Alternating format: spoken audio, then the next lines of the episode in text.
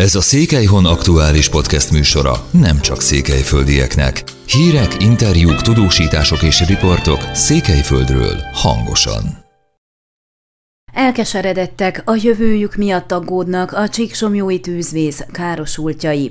Szomorú arcok, gyerekzsivaj és tevékenykedő önkéntesek, ez fogadott péntek reggel a Csíkszeredai Erős Zsolt arénában, ahová a csütörtök esti Csíksomjói tűzvész nyomán több mint 250 embert szállásoltak el. Mint a helyszínen dolgozó önkéntesektől megtudtuk, éppen a reggeli előkészítésén dolgoztak a Városháza szociális osztályának és a szegény konyha munkatársai. Legjobb megoldásnak azt láttuk, ha nyakba akasztható kitűzőket készítünk fényképpel ellátva, így csak csak azok részesülnek napi háromszori étkezésben, akik valóban a tűzvész károsultjai, mondta az egyik önkéntes. A főbejárat utáni előcsarnok egyik felében a ruhaneműket válogatták, amelyekből hatalmas mennyiség gyűlt össze minden korosztály számára, a másik felében pedig a padokat és asztalokat rendezték a közelgő reggelihez. A sportcsarnok emeletén matracok, futkározó gyermekek és kisebb csoportokba verődött felnőttek látványa fogadott. Az egyik ilyen csoportnál érdeklődve megtudtuk, a gyors ellátás és biztonságos körülmények megteremtése ellenére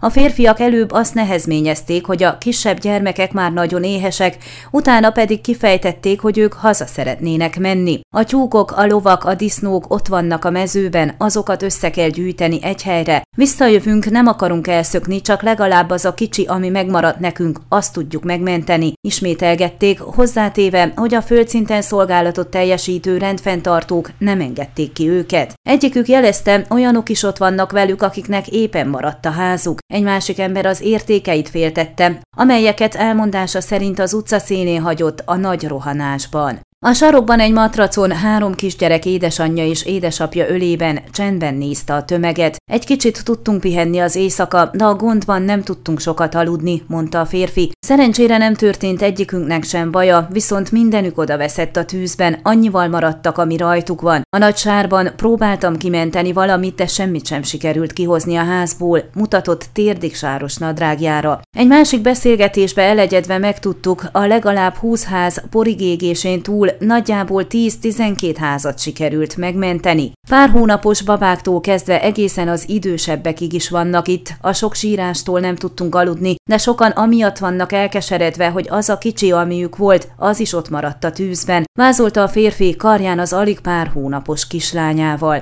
Egy idősebb nő szintén az odaveszett állatait siratta az egyik matracon, nem tudunk semmit, hogy lesz tovább, mi lesz velünk. Mi vissza szeretnénk majd menni oda, ott születtünk, ott volt az otthonunk, tört ki zokogásban. Eközben a földszinten már előkészítették a listákat a kitűzők elkészítésére, a nagy zajban a névsorolvasás viszont nehézkesen haladt. Egyenként hívták le őket, fényképet készítettek, aki hiányos öltözetben volt, sokan mezítláb, mások cipő nélkül jöttek le, az kapott lábbelit és meleg ruhát. Közben folyamatosan érkeznek az adományok, egyesek ruhaneműket, mások élelmiszert hoztak. Távozásunkkor a szerencsétlenül járt emberek többsége már mosolyogva falatozott az asztaloknál.